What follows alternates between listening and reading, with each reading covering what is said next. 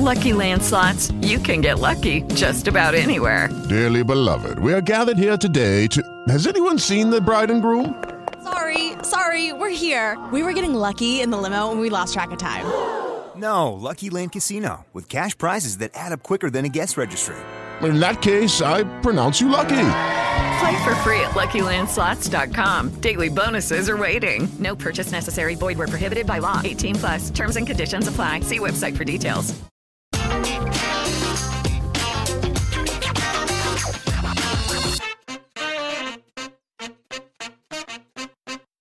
Podcast ten powstaje dzięki patronom, w których gronie są Marzena Sawicka, Przemek Sławiński, Damian Ruciński, Szymon Kryczka oraz Grzegorz Ludwin. Zapraszam.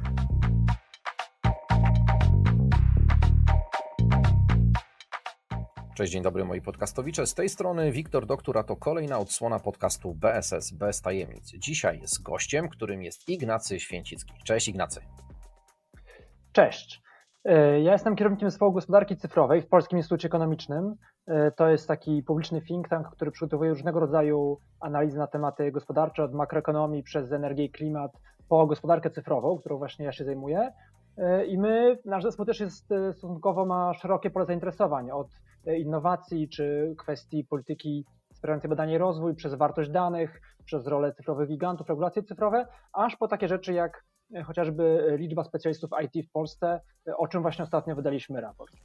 No i bardzo dobrze, że o tym wspominasz, bo my o tym raporcie sobie pogadamy. Ja co więcej powiem, że ten raport to de facto mówi o luce w IT w Polsce, e, co jest bardzo ciekawe, bo rzeczywiście o tym, że mamy braki kadrowe w sektorze IT, to chyba każdy wie od kilku ładnych lat, ale wy wiecie, jakie są to braki. E, Ale zanim do tego dojdziemy, to może zróbmy sobie taki krok wstecz i jakbyś mi powiedział, co było takim powodem, dla którego zabraliście się za pracę nad opracowaniem takiego raportu? No my rzeczywiście, tak jak mówisz, tak pewnie jak większość naszych słuchaczy, mamy tą świadomość, że tych e, specjalistów IT w Polsce brakuje. E, To jest, wydaje się, coś, co krąży w mediach, czy w czasie dyskusji publicznych, czy też w politykach publicznych przy realizacji kolejnych programów rozwojowych od, od wielu lat. E, Właśnie taka, e, takie hasło, że w Polsce jest duża luka IT i tych specjalistów IT brakuje. Ale ciężko powiedzieć, e, naszym zdaniem, przynajmniej tak jak myśmy próbowali to znaleźć, ciężko powiedzieć, ilu dokładnie ich brakuje. Że szacunki są od 50 tysięcy, to jest taka liczba, która często się przewija w mediach, aczkolwiek ciężko znaleźć jej źródło i dokładnie stwierdzić, skąd ona się wzięła. Przez 200 tysięcy po nawet 350 tysięcy w niektórych publikacjach e, aż taka, taka wielkość tej luki występuje. I my, to co my chcieliśmy zrobić, to chcieliśmy jakoś te, te dane e, powiedzmy odnieść, znaczy znaleźć ich źródło, ale też stworzyć jakby metodologię i oszacować, jaka faktycznie jest ta luka, jaka jest jej wielkość, po to, żeby te liczby nabrały jakiegoś odniesienia do rzeczywistości. A to pójdźmy może w tą metodologię. Jak to wyglądało? Jak wyglądało zbieranie tych danych? Czym wyście się kierowali, żeby mm, ten, ten temat, tak jakby nam, jako już końcowym odbiorcom i czytelnikom tego raportu przybliżyć? No, my w ogóle y, na samym początku napotkaliśmy na, na spory problem metodologiczny, bo, bo pierwotnie myśleliśmy, że y, najprostszą drogą będzie spojrzenie na portale rekrutacyjne i na ogłoszenia o pracę, prostu przyjrzenie się, ile jest tych, y, nie wiem, jak ta liczba się zmienia, e, ile, ilu specjalistów jest poszukiwanych obecnie na portalach ogłoszeniowych, y, co okazało się po, po dyskusjach wewnętrznych i też z osobami bardziej, le- lepiej znającymi rynek, ślepą uliczką. Okazało się, że po pierwsze e, może być tak, że jedno ogłoszenie wywieszone na portalu oznacza, że firma rekrutuje e, kilku albo kilkunastu specjalistów, po prostu czeka ile osób się zgłosi i tyle osób jest w stanie przyjąć. E, Po drugie firmy wywieszają oferty na kilku różnych portalach, e, więc też to e, samo zliczenie tej liczby nadaje w tym wypadku zawyżony wynik. E, A po trzecie też spora część rekrutacji odbywa się poza, poza tymi portalami. E, Specjaliści IT otrzymują bezpośrednio e, propozycje zmiany pracy chociażby przez, e, nie wiem, LinkedIn czy inne sieci społecznościowe, e, co z kolei trudno jest wychwycić w takim badaniu, e, o jakim my pierwotnie myśleliśmy. Więc to e, no, była trudność, z którą się jakby poszliśmy w tę stronę, a potem musieliśmy- się wycofać i zaczęliśmy patrzeć bardziej na, dane, na różnego rodzaju dane statystyczne. Znaczy przede wszystkim na, e, na liczbę specjalistów IT, którą raportuje GUS i którą raportują inne, em, inne ośrodki statystyczne w Unii Europejskiej, żeby zobaczyć, jak tutaj się plasujemy na tle, na tle innych krajów. Po drugie też chcieliśmy zrobić, czy zrobiliśmy taki prosty model strukturalny, znaczy zobaczyliśmy jak liczba specjalistów IT zależy od struktury gospodarki, no bo, bo to, czy nie wiem, jak gospodarka jest nastawiona na przemysł albo na usługi, to jak, jak jest zamożna, to też naszym zdaniem wpływa na to, ilu, ilu, ilu tych specjalistów IT jest potrzebnych i, i w efekcie ilu ich jest potem na rynku. A ile trwało to badanie?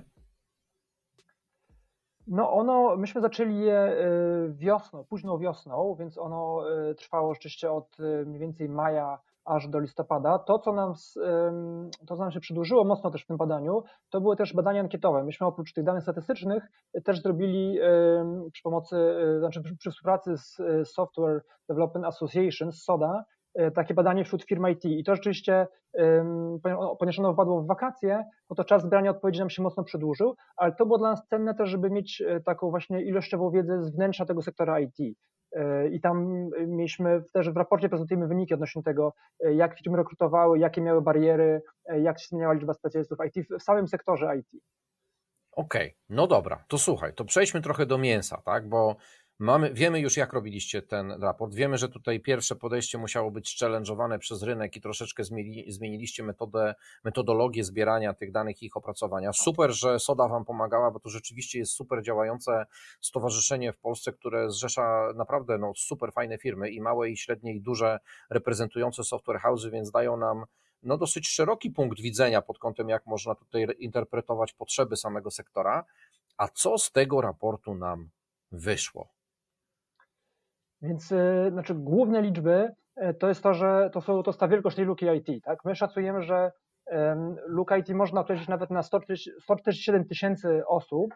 To jest ta luka w tym wymiarze, y, w tym wymiarze porównującym Polskę do, do, do średniej w Unii Europejskiej. Tak? W Polsce jest obecnie, obecnie około 3,5% pracowników to są specjaliści IT. W Unii Europejskiej jest to średnio 4,5%, u liderów jest to nawet 8%. E, Szwecja jest tutaj krajem, który ma największy odsetek specjalistów IT e, ze wszystkich krajów Unii Europejskiej. Więc tutaj ta luka porównująca jakby nas do średniej to jest właśnie 147 tysięcy osób.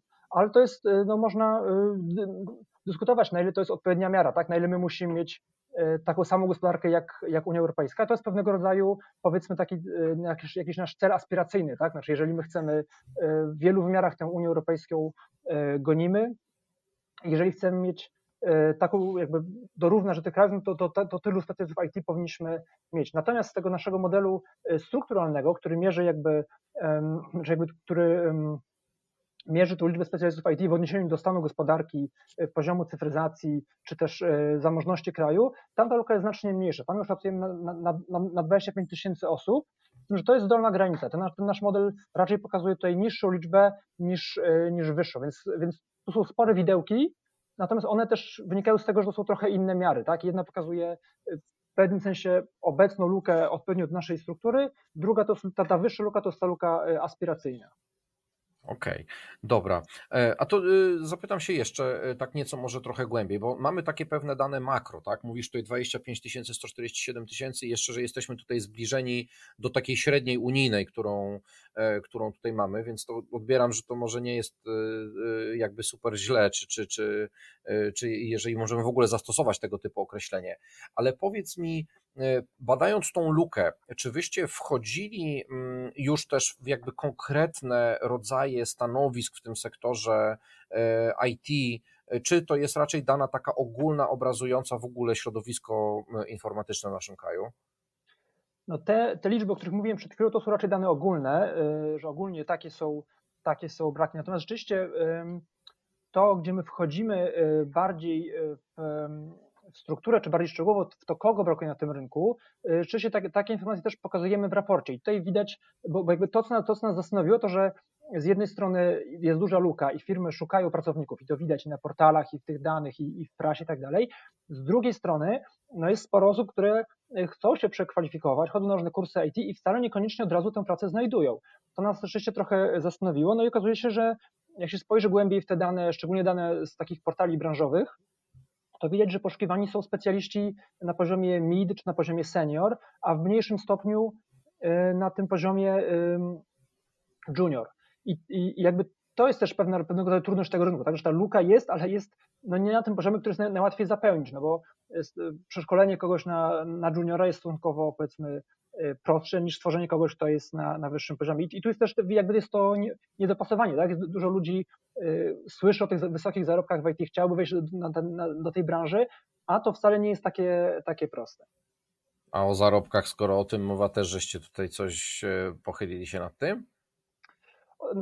Spojrzeliśmy rzeczywiście na, na, zarobki, e, na zarobki w IT. E, tu bardziej e, no, różnego rodzaju dane, takie zastane analizowaliśmy, albo dane, dane z GUS-u, w których widać, że firmy w tej sekcji informacja i komunikacja płacą średnio najwięcej ze wszystkich sekcji gospodarki i też na dane z raportów właśnie portali branżowych, które pokazują widełki, widełki jakie są, widełki płac, jakie są oferowane na różnych stanowiskach. Tutaj rzeczywiście no, te pensje są, jakby no, dają, jakby są, są wysokie na tle gospodarki, tak? To jest nawet, nawet dochodzą do, do 20 tysięcy złotych e, na tych wyższych stanowiskach, no oczywiście w zależności od tego, jaką kto zna technologię i tak dalej, ale to są tego rzędu jakby widełki i, i to, to jeszcze nie jest też najwyższy poziom, tak? Jakby są możliwe dużo wyższe zarobki.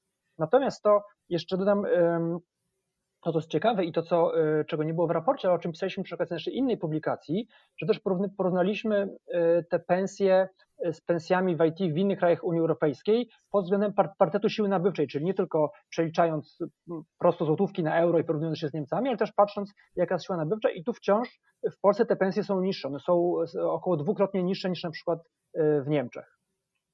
Proszę, połowa. No to też jednym czynnikiem, który to może grać rolę, jest to, że w Polsce jest spore zatrudnienie B2B e, w sektorze IT, aczkolwiek e, no wciąż, wciąż te pensje, nawet biorąc ten czynnik pod uwagę, wciąż są, e, właśnie biorąc pod uwagę siłę nabywczą, są jeszcze znacznie niższe niż, niż w tych bogatszych zachodnich krajach Unii Europejskiej. No ja to rozumiem, czyli generalnie pod kątem samego wynagrodzenia jako takiego z perspektywy osoby, no to mówimy o mniej więcej podobnym poziomie, już na pewnym poziomie seniority, tak, ale odnosząc to do ogólnego stanu gospodarki danego kraju, siły pieniądza i tak dalej, no to tutaj mamy tą różnicę, która jest jaka jest. No tak, tak, tak, dokładnie. Dobra. Słuchaj, powiedz mi, kto jest odbiorcą tego raportu? Dla kogo wyście go robili? To jest na zasadzie po prostu zrobienia takiego screeningu rynku, czy generalnie dobrze by było, żeby to trafiło w jakieś odpowiednie ręce, oczy, uszy? To jest w dużej mierze screening jakby taki e, raport, który ma e, pokazać pewną diagnozę czy pewną sytuację na rynku. Tam e, rekomendacji jest stosunkowo mało. Myśmy raczej chcieli e, właśnie zobrazować sytuację po to też, żeby wyjaśnić, e, czy jakby z, powiedzmy zrobić fact-checking pewnych e, liczb i mitów, o których mówię na początku, tak, które, mhm. krążą, które krążą w przestrzeni publicznej. Natomiast no, wydaje mi się, że, że raport się spotkał ze sporym zainteresowaniem. Też mieliśmy dobry odbiór właśnie od, od SODY, z którą blisko współpracowaliśmy przy, przy raporcie i przy prezentacji. Także wydaje się, że taki raport przeglądowy był też przydatny, bo po prostu no takiego, jakby są raporty, wąskie raporty branżowe, natomiast takiego szerszego raportu pokazującego też sytuację w IT, czy tę lukę IT w kontekście całej gospodarki, wydaje nam się, że, że brakowało dotychczas. It is Ryan here and I have a question for you. What do you do when you win? Like, are you a fist pumper? a woohooer, a hand clapper, a high fiver. I kind of like the high five, but if you want to hone in on those winning moves, check out Chumba Casino. At ChumbaCasino.com, choose from hundreds of social casino style games for your chance to redeem serious cash prizes. There are new game releases weekly, plus free daily bonuses. So don't wait. Start having the most fun ever at ChumbaCasino.com. No purchase necessary. BGW. Void were prohibited by law. See terms and conditions. 18 plus. Z tego co pamiętam, to w trakcie prac nad tym raportem wyście robili też konsultacje z różnymi osobami e, z rynku. Kto tutaj się udzielał, że tak powiem, pod kątem komentowania? Bardziej nawet nie chodzi mi o konkretne imiona i nazwiska, tylko bardziej o profil e, osób, e, które chcieliście od nich głos uzyskać do, do, do tego procesu. Rzeczywiście w, trakcie, w trakcie prac nad raportem konsultowaliśmy to z osobami, które e, lepiej niż my znają rynek, zarówno z przedstawicielami e, izb branżowych, e, które zrzeszają software house i firmy IT, też przedstawiciele z, z ekspertami, którzy pracują też z ramienia różnego rodzaju instytucji publicznych, przy, przy wspieraniu e, branży IT. Tak? No, sektor publiczny dostrzega e, rolę tego, jak, jaką, jaką sektor IT odgrywa w Polsce i są różnego rodzaju instytucje powołane do tego, żeby badać ten rynek i wspierać jego rozwój. No jak też z, z ekspertami z, z, z HR-ów, z firm, które zajmują się rekrutacją do, do firm IT mają jakby no, z pierwszej ręki doświadczenie tego, jak to wygląda w praktyce. No, czyli wygląda na to, że z jednej strony mamy tutaj wykorzystanie metod czysto analitycznych ze zbiorów danych, które, mm, czy to GUSy, czy te europejskie. Dwa, e, wsparcie mm, ankietowe z organizacji, która jest tutaj chyba najbardziej rozpoznawalną organizacją zrzeszającą podmioty informatyczne, czyli mowa tutaj o SODzie. Trzy, do tego jeszcze eksperci rynkowi plus branża HR-owa. No to wygląda na to, że żeście bardzo kompleksowo do tego tematu podeszli. No takie było założenie, no bo, bo tak jak mówię na początku, od razu weszliśmy w jakiś pomysł, który nam z punktu widzenia analitycznego się wydawał najbardziej sensowny, no ale po przejrzeniu tych danych i też kontakcie z ekspertami okazało się, że to jest ślepa uliczka. Tak? I, I później też w trakcie pisania raportu różne tezy, które e, naszym zdaniem widać było w, ty, w tych liczbach, czy, czy wynikały z samych suchych danych statystycznych, chcieliśmy weryfikować na bieżąco z osobami, które, które w tej branży e, siedzą, tak? no bo bo wiadomo, że, że e, jakby w danych mogą się kryć różne rzeczy. Tak? I tu rzeczywiście e, sporo mieliśmy dyskusji na temat tego e, właśnie, jak działa sektor IT, te, te, też w jaki sposób rekrutuje pracowników, jak sobie radzi z tymi brakami kadrowymi. Trochę też mieliśmy rozmów na temat tego, jak koniunktura zagraniczna wpływa na sektor IT. No, polski sektor IT w dużej mierze produkuje oprogramowanie na eksport, tak? w związku z tym jest mocno zależny od koniunktury w krajach zachodnich, co w ostatnich latach bardzo mocno nakręciło popyt, y, przychody i zatrudnienie w tym sektorze, y, obecnie można się zastanawiać, czy, czy ten trend trochę się nie odwraca. Tak? Więc tutaj sporo takich głosów było nam rzeczywiście potrzebnych, żeby te dane odpowiednio, odpowiednio ocenić. Też mieliśmy dłuższą na przykład dyskusję a propos absolwentów IT. W raporcie pokazujemy dane o liczbie, o odsetku absolwentów kierunków ścisłych, z kierunków tak zwanych STEM, czyli nauka, technologia, inżynieria, inżynieria i matematyka. I co ciekawe, w Polsce odsetek tych absolwentów spada. Znaczy nie, nie tylko jest mniejsza liczba tych absolwentów, bo to można by tłumaczyć e, zmianami demograficznymi i niżem demograficznym, ale również odsetek tych absolwentów kierunków ścisłych wśród wszystkich absolwentów jest w Polsce e, od kilku lat spada. No i to jest e, to jest w jakiejś mierze trend niepokojący, też zarówno jeżeli chodzi o, o rozwój ogólnie gospodarki, czy gospodarki cyfrowej, czy sektora IT, i tu rzeczywiście w, w, rozmowach, e, rozmowach właśnie z przedstawicielami, czy to rekruterów, czy, czy firm IT, pojawiały się pewne odpowiedzi, czemu tak się dzieje. Tak? Na przykład to, że, że studenci kierunków ścisłych, czy, czy informatyki, już podczas studiów dostają oferty zatrudnienia. Po prostu e, firmom IT nie opłaca się czekać, aż ktoś skończy 5 lat nauki, czy 3 lata, czy 5 lat nauki i dopiero trzeba będzie go przeszkolić, żeby wszedł na rynek pracy. Jak ktoś jest dobry, dostaje ofertę za, jak na studenta konkretny, czy, czy nawet bardzo konkretne pieniądze i wchodzi teraz na rynek pracy i trudno jest mu połączyć, bo on nie chce łączyć e, studiowania z, z pracą, bo właściwie po co ma to robić? Znaczy, dyplom dla niego w tym momencie e, traci, e, traci swoją wartość. Więc, więc jakby tu rzeczywiście mm, sporo takich ciekawych rzeczy udało nam się naświetlić z pomocą tych, tych ekspertów. Właśnie się miałem Ciebie zapytać, czy było coś, co Ciebie zaskoczyło, ale to chyba był ten element, który mógł zaskoczyć, co? To był element tak, znaczy to samo spojrzenie na te liczby było dość zaskakujące. No w, w, kontekście tego, ile się mówi o, o konieczności rozwoju, wspierania tych kierunków ścisłych, to było, to było zaskakujące, szczególnie, że ten spadek jest dość, dość istotny. I też jakby idąc dalej, wydaje się, że że to, że e, studenci kierunków ścisłych wypadają ze studiów i idą do pracy, to z jednej strony no, dla nich może jest dobre, tak, bo oni szybko zdobywają doświadczenie i mogą robić karierę, no ale z drugiej strony w dłuższej perspektywie, jeżeli nie będą kończyli studiów, nie będą wchodzili na tę ścieżkę akademicką, to będzie też brakowało kadr, żeby uczyć kolejne pokolenia e, kolejne pokolenia e, studentów, tak? I tu to może być taki problem głębszy, strukturalny, za kilka lat mocno, mocno odczuwalny w, właśnie w, tym, w tej sferze akademickiej.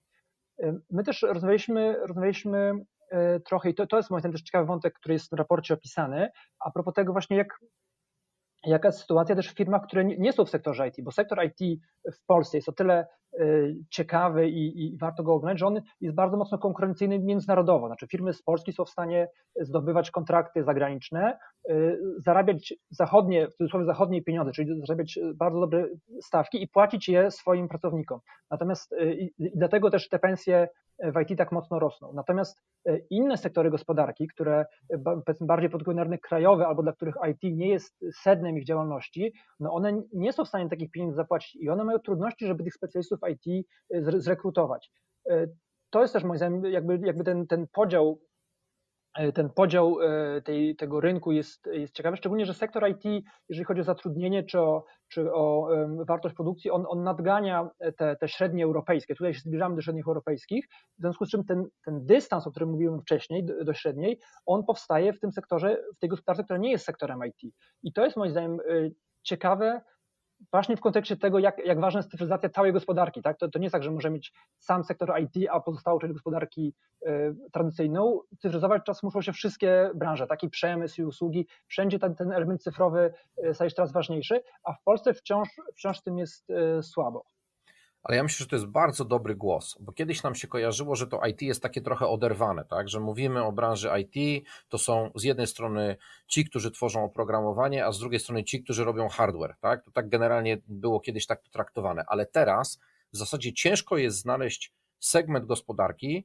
który nie jest zinformatyzowany i który nie korzysta ani nie ma na, na, u siebie e, osób, kompetencji, które muszą być cyfrowe, tak? Bo nawet jak spojrzymy sobie na y, turystykę, nawet na y, rolnictwo, tak? Generalnie wszędzie mamy styk ze światem tym y, informatycznym. Ja myślę, że to jest rzeczywiście mm, o tyle istotne, że te osoby o różnych kompetencjach które kiedyś były zawężone do podmiotów pojedynczych jakiś tam, no teraz praktycznie mogą znaleźć pracę w każdej branży. Mało tego, jeszcze się specjalizować ze swoimi konkretnymi umiejętnościami, które odpowiadają potrzebom danego sektora.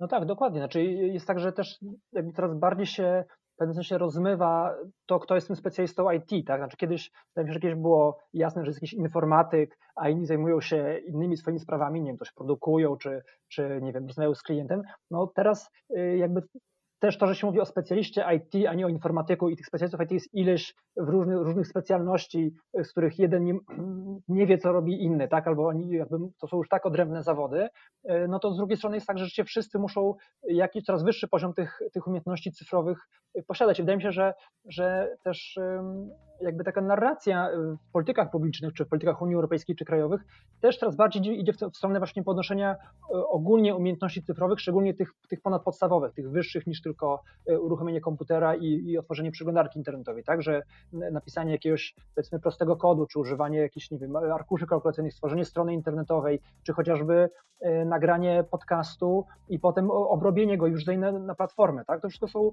umiejętności cyfrowe, no, do których jakby to nie, nie, nie, nie, musi być specjalista IT, żeby je wykonać, ale coraz więcej osób musi je wykonać, żeby po prostu y, pracować w, swoim, y, w swojej codziennej pracy, czy, czy prowadzić swój biznes. To rzeczywiście dużo prawdy. Ja tu jedno, jedna taka myśl mi przeszła przez głowę, odnosząc się do tego, y, co powiedziałeś, że może nam zabraknąć w pewnym momencie tej kadry do nauczania, tak? skoro ludzie nie kończą uczelni, tylko idą w biznes. Może to będzie zalążek do tego, że to biznes będzie się bardziej angażował w edukację na uczelniach i będzie wystawiał swoich ekspertów do tego, żeby to oni z praktycznego punktu widzenia, ze swoich już wyuczonych kompetencji mogli tą wiedzę e, przekazywać dalszym studentom. Kto to wie?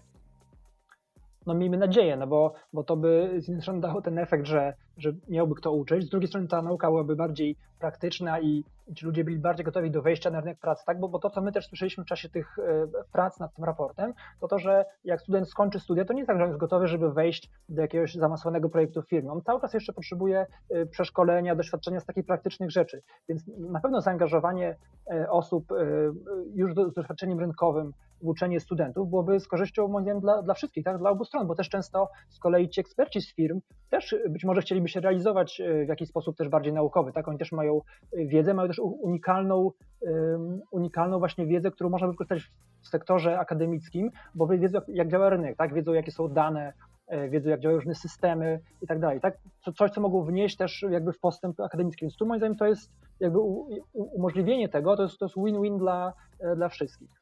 To ja trzymam kciuki, żebyśmy kiedyś do czegoś takiego doszli, żeby ten odsetek praktyków e, był, miał wskaźnik rosnący, jeśli chodzi o obecność w różnego typu poziomach kształcenia, tak? No bo tutaj to mogą być uczelnie wyższe, ale równie dobrze mogą to być i niższe poziomy edukacyjne, gdzie ta wiedza już się też może przydać. Ignacy, no, oczywiście, tak. Powiedz mi, gdzie ten raport można znaleźć?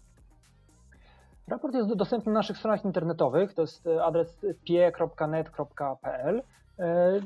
To jest jakby główne miejsce, gdzie, gdzie on jest, tak? Ale my też o nim pisaliśmy i w mediach społecznościowych, na Twitterze, na LinkedInie, zarówno na, na stronach, znaczy na, na stronach PIE, Polskiego Instytutu Ekonomicznego, jak i na, na moim, czy też pozostałych raportów, bo, bo raport ma, pozostałych autorów, przepraszam, bo raport ma kilka autorów, jeszcze oprócz mnie pracował przy nim Paweł Śliwowski, e, Krystian Łukasik i, i Jan Strzecki z innych zespołów PIE. To raport powstał w kilku, w kilku różnych zespołach to ja już zadbam o to, żeby odpowiednie linki znalazły się nam w opisie do tej naszej dzisiejszej rozmowy, bo myślę, że tego typu raport był potrzebny.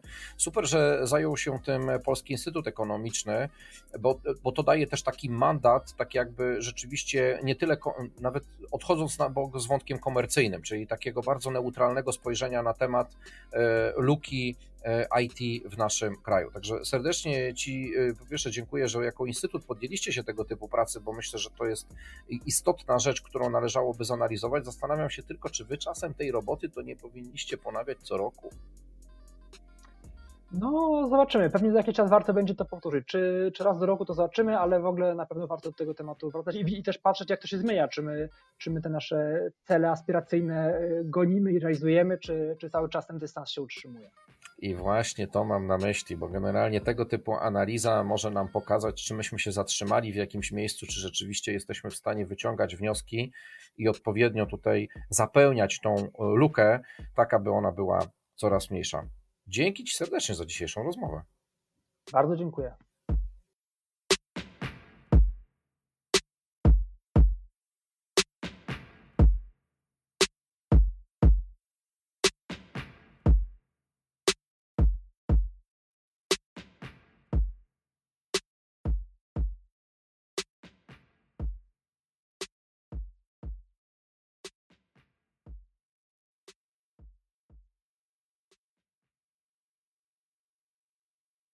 With Lucky Land slots, you can get lucky just about anywhere. Dearly beloved, we are gathered here today to. Has anyone seen the bride and groom?